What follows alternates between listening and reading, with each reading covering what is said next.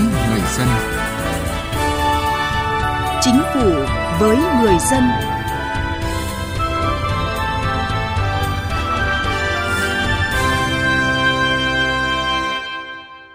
Thưa quý vị, thưa các bạn, nguồn nhân lực, đặc biệt là nguồn nhân lực chất lượng cao, đóng vai trò quyết định đối với sự phát triển kinh tế xã hội của mỗi quốc gia.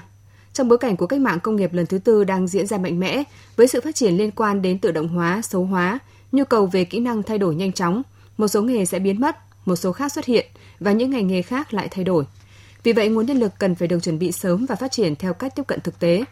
Vấn đề này chỉ có thể giải quyết thành công bằng chính sách đúng đắn, hợp lý và đủ mạnh của chính phủ.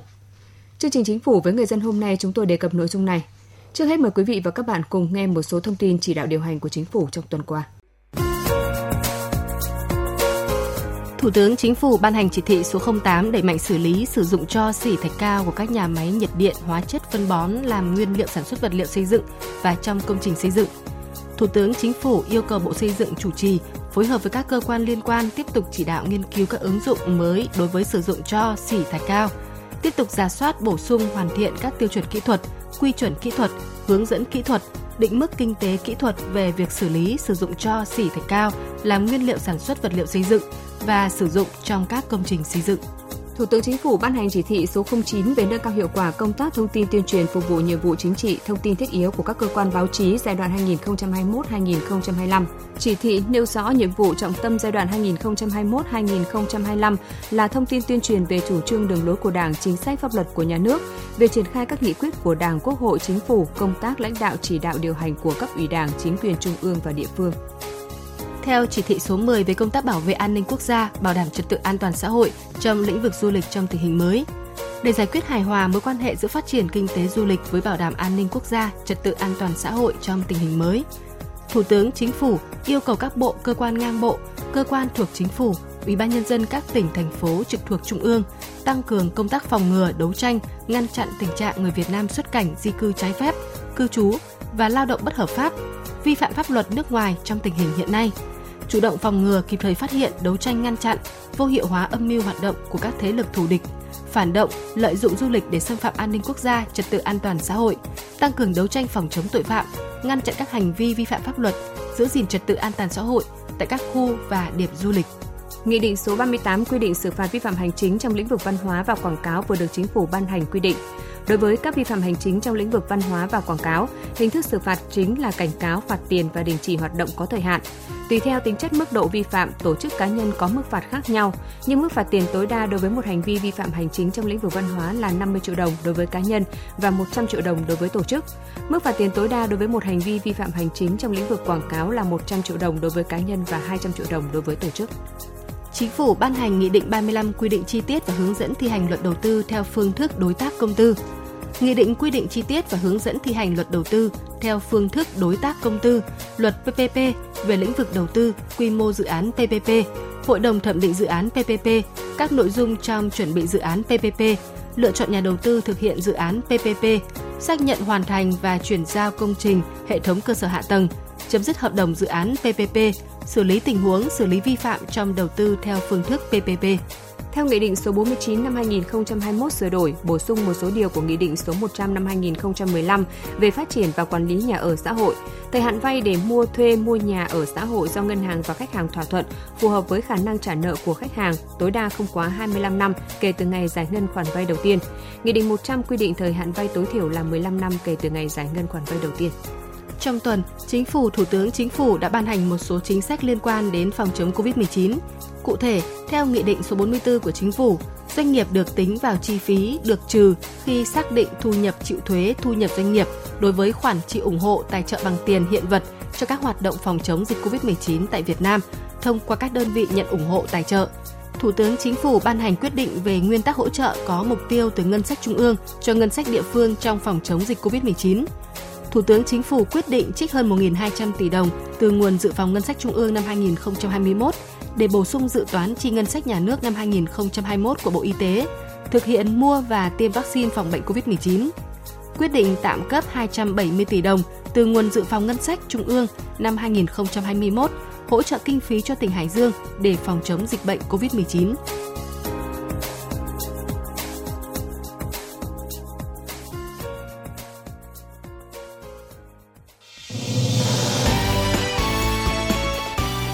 từ chính sách đến cuộc sống.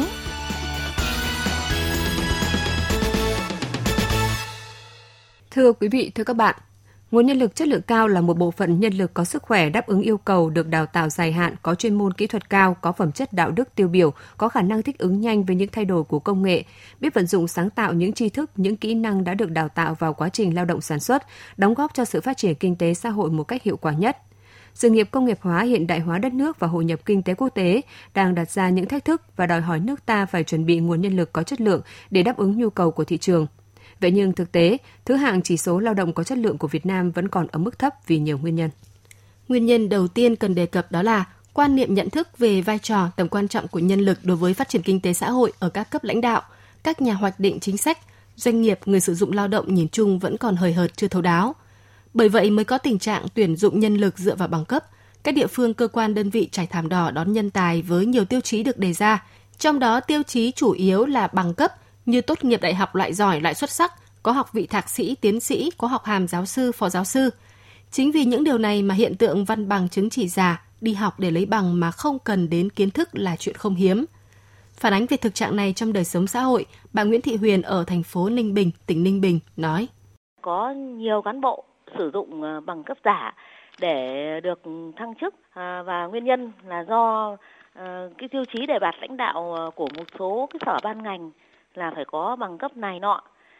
và điều đó thì dẫn đến thực trạng là có một số lãnh đạo được đề bạt không có thực tài và lãnh đạo thì không đạt hiệu quả. Và là một người dân thì tôi đề nghị là nhà nước nên thay đổi cách tuyển dụng cán bộ lãnh đạo, chọn những người có tài thực sự,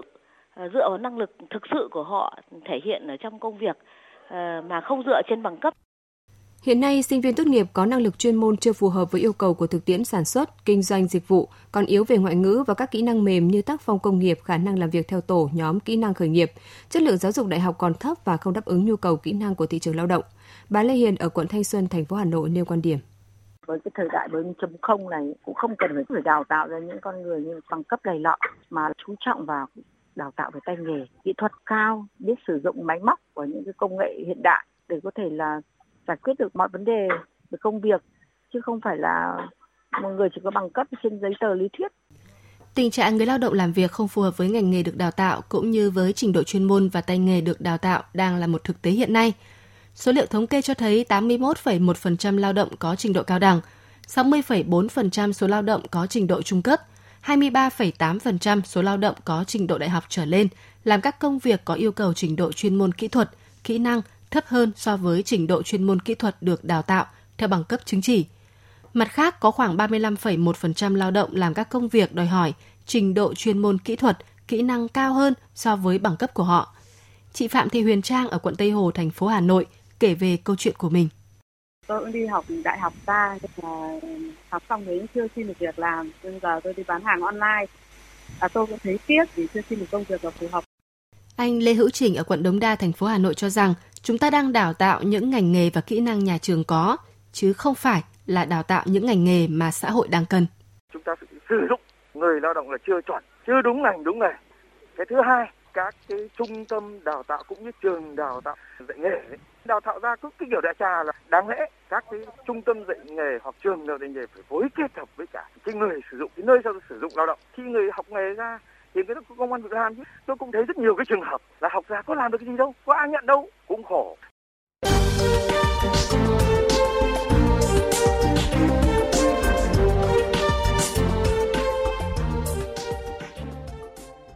Thưa quý vị, thưa các bạn, như chúng tôi đã đề cập, việc thiếu hụt nguồn nhân lực chất lượng cao, năng suất lao động thấp đang là vấn đề thách thức của nước ta trong bối cảnh hội nhập quốc tế cũng như hiện đại hóa đất nước. Trước thách thức này, các doanh nghiệp cần có những điều chỉnh trong chiến lược phát triển nguồn nhân lực để nâng cao khả năng cạnh tranh và bứt phá trong bối cảnh mới.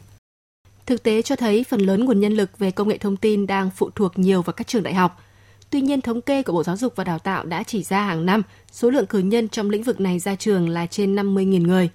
Trong đó hơn 70% số này phải qua đào tạo bổ sung để đủ trình độ và kỹ năng đáp ứng nhu cầu của nhà tuyển dụng. Mặc dù chúng ta đang có nhiều lợi thế trong việc đào tạo nguồn nhân lực chất lượng cao như cơ cấu dân số trẻ, có sự sáng tạo, thích nghi và học hỏi nhanh chóng, song hiện tại những ưu thế này chưa được phát huy đúng mức, khiến thị trường lao động luôn trong tình trạng thiếu hụt nguồn nhân lực có trình độ công nghệ cao. Theo ông Đoàn Đức Thuận, Phó Tổng Giám đốc Cowin Fashion, Hiện các doanh nghiệp Việt thực sự chưa có nhiều chế độ ưu đãi để thu hút nhân tài. Do đó, ông Thuận cho rằng cần có chế độ lương thưởng hợp lý nhằm thu hút được nhân tài chất lượng cao, cống hiến và gắn bó lâu dài cùng doanh nghiệp.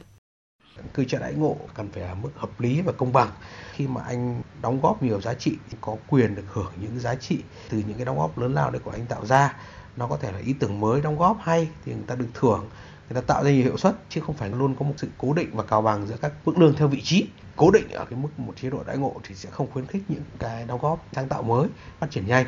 Trong cái đó ở Việt Nam thì thông thường cái mặt bằng lương thì cũng đang được nâng dần lên, nhưng mà chưa có cạnh tranh bằng. Dưới một góc nhìn khác, tiến sĩ Vũ Tiến Lộc, Chủ tịch Phòng Thương mại và Công nghiệp Việt Nam cho rằng doanh nghiệp đóng vai trò rất quan trọng trong việc cải cách hệ thống đào tạo nguồn nhân lực. Trong bối cảnh hiện nay, doanh nghiệp không phải chỉ là người đặt hàng, khách hàng của ngành giáo dục, còn phải là chủ nhân, nhà đầu tư của hệ thống giáo dục. Doanh nghiệp cùng với nhà trường cùng thực hiện công tác đào tạo. Như vậy, cộng đồng doanh nghiệp cũng là chủ nhân của hệ thống giáo dục đào tạo và là người hưởng lợi ích từ hệ thống này. Bây giờ sẽ không còn là thời mà các trường đào tạo cứ việc vô tư đưa ra đào tạo theo suy nghĩ của mình, theo cái khung của mình, cái mong muốn của mình, mà phải đặt trên cái nhu cầu của thị trường lao động. Đào tạo theo cung cầu, đào tạo phải thực dụng hơn và thực hiện cái hệ thống giáo dục kép kết hợp được nhà trường với lại cái doanh nghiệp, rút ngắn được khoảng cách giữa nhà trường với doanh nghiệp, rút ngắn khoảng cách giữa xưởng và trường. Bên cạnh việc giáo dục về chuyên môn phải rất chú trọng đến cái giáo dục về những kỹ năng cốt lõi ngoài chuyên môn, nhưng thậm chí còn quan trọng hơn cả chuyên môn đối với người lao động ở mọi cấp quản lý và kể cả người lao động.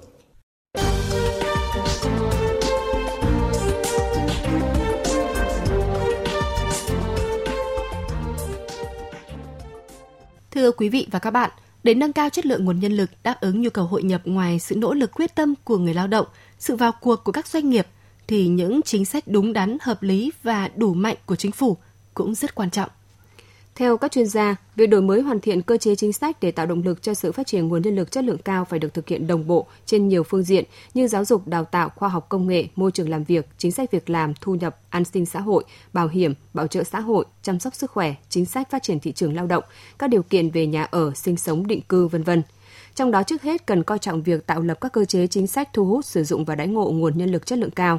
Việc đổi mới chính sách tuyển dụng, bố trí sử dụng nguồn nhân lực chất lượng cao cần phải được triển khai theo hướng công khai, công tâm, khách quan, chính xác, dựa trên cơ sở phẩm chất và năng lực thực chất. Đặc biệt, các nhà lãnh đạo quản lý cần mạnh dạn sử dụng nguồn nhân lực trẻ chất lượng cao, lôi cuốn họ nỗ lực thực hiện những kiến thức chuyên môn đã được tích lũy, được đào tạo thông qua những chính sách sử dụng hợp lý. Ông Bùi Sĩ Lợi, Phó Chủ nhiệm Ủy ban về các vấn đề xã hội của Quốc hội cho biết. Nhà nước và chính phủ thì đã đặt cái trọng tâm của cái giáo dục nghề nghiệp, mà chúng ta phải xây dựng một cái luật về giáo dục nghề nghiệp là chúng ta thấy cái điều đó rất quan trọng rồi. Và có lẽ là đến bây giờ cũng thay đổi được một cái tư tưởng nhận thức, tôi cho là rất mừng đối với đất nước chúng ta, là người lao động, học sinh và gia đình học sinh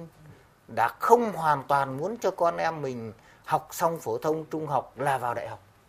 Đây là một cái chuyển biến rất hay. Người ta muốn vào học nghề để ra có việc làm luôn. Và tôi cho là công nghệ thông tin luôn luôn đi trước đón đầu ở bất kỳ một quốc gia nào. Chúng ta đã xác định được rồi. Thì bây giờ vấn đề là chúng ta phải lựa chọn phương thức, cách thức đào tạo và nơi nào đào tạo và công nghệ đào tạo này của cái đất nước nào mình thu nhập được là vấn đề rất quan trọng. Việc thúc đẩy mối quan hệ hợp tác giữa chính phủ với khu vực tư nhân, giữa khu vực doanh nghiệp với hệ thống các cơ sở giáo dục đào tạo nói chung và giáo dục đào tạo nghề nghiệp nói riêng nhằm nâng cao hiệu quả đào tạo, sử dụng nguồn nhân lực sẽ góp phần khai thác và sử dụng có hiệu quả nguồn nhân lực qua đào tạo cũng là một trong những hướng đi của chính phủ. Bộ trưởng Bộ Lao động Thương binh và Xã hội Đào Ngọc Dung khẳng định: Việt Nam đặc biệt coi trọng cái quan hệ hợp tác trong phát triển nguồn nhân lực. Trước hết là chúng tôi rất chú trọng đến cái hợp tác công tư. Trong khi mà thế giới Việt Nam đang thay đổi thì chúng ta sẽ không thể thành công nếu không có sự tham gia của khu vực tư nhân vào vấn đề này. Việc thúc đẩy cái mối quan hệ hợp tác giữa chính phủ với khu vực tư nhân, giữa khu vực doanh nghiệp với hệ thống các cơ sở giáo dục đào tạo nói chung và giáo dục đào tạo nghề nghiệp nói riêng nhằm nâng cao hiệu quả đào tạo, sử dụng nguồn nhân lực, góp phần khai thác và sử dụng có hiệu quả cái nguồn nhân lực qua đào tạo. Theo ông Ngọ Duy Hiểu, Phó Chủ tịch Tổng Liên đoàn Lao động Việt Nam, thời gian qua Liên đoàn Lao động Việt Nam đã chủ động nghiên cứu đánh giá những tác động của hội nhập vào thị trường lao động để chuẩn bị phương án giải pháp hỗ trợ người lao động và người sử dụng lao động. Cần phải điều chỉnh cái chiến lược quốc gia về đào tạo nghề cũng như là đổi mới về giáo dục. Về việc chúng ta vẫn học lý thuyết, học chữ nhiều hơn, học việc, học nghề thì cũng đang là một cái câu hỏi mà chúng ta cũng cần phải giải đáp trong thời gian tới. Chúng tôi cũng phải tập trung tuyên truyền nâng cao nhận thức đối với người lao động về việc phải tiếp tục học tập rồi nâng cao cái trình độ nghề. Thế cùng với đó thì chúng tôi cũng sẽ phát động những cái phong trào thi đua ở từng doanh nghiệp. Ví dụ như là phong trào lao động giỏi, lao động sáng tạo, rồi năng suất cao hơn, chất lượng tốt hơn, nhất là trình độ tay nghề. Nhiều nghiên cứu đã chỉ ra rằng trong từ 10 đến 15 năm tới đây, khoảng 1/3 số công việc hiện tại sẽ được thay thế bởi trí tuệ nhân tạo và khoảng 40% lao động toàn cầu sẽ phải bổ sung kỹ năng mới để đáp ứng yêu cầu công việc. Một nghiên cứu của Tổ chức Y tế Thế giới tại 5 nước ASEAN cũng đưa ra dự báo 56% việc làm trong các nước này có thể bị ảnh hưởng, thậm chí bị thay thế bởi tự động hóa trong vài thập kỷ tới. Bên cạnh những cơ chế truyền thống thì phải thêm những cơ chế để tất cả mọi người lao động đều có cơ hội và nhận thức được nghĩa vụ. Tự mình phải được cập nhật kiến thức, phải được trang bị kỹ năng nghề nghiệp mới thích ứng với thời đại công nghiệp 4.0 và thậm chí là luôn sẵn sàng để chuyển đổi nghề nghiệp. Phó Thủ tướng Vũ Đức Đam nêu rõ. Phát triển nguồn nhân lực là một trong 3 ưu tiên hàng đầu của cộng đồng ASEAN và đã được ghi trong hiến chương ASEAN và đã có rất nhiều hoạt động, nhiều sáng kiến rất cụ thể. Có thể kể ra rất nhiều như là việc xây dựng khung tham chiếu trình độ ASEAN hay là các sáng kiến tạo ra các không gian giáo dục đại học để sinh viên giữa các nước trong khu vực có thể qua lại với nhau. Và đặc biệt là việc ra mắt Hội đồng Giáo dục Nghề nghiệp là một minh chứng rất cụ thể. Và những nỗ lực như vậy cần được chúng ta tiếp tục thúc đẩy mạnh mẽ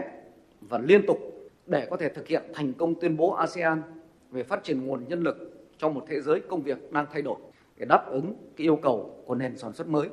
và của xã hội tương lai. Chất lượng nguồn nhân lực chính là động lực để nước ta bứt phá trong thời gian tới. Tuy nhiên, để làm được điều này cần sự đầu tư của chính phủ, các bộ ngành địa phương và của chính mỗi doanh nghiệp và bản thân mỗi người lao động. Vâng ạ, thưa quý vị và các bạn, những quyết sách của chính phủ nhằm nâng cao chất lượng nguồn nhân lực đã kết thúc chương trình Chính phủ với người dân hôm nay. Chương trình do biên tập viên Thúy Hà biên soạn và thực hiện. Cảm ơn quý vị và các bạn đã quan tâm theo dõi.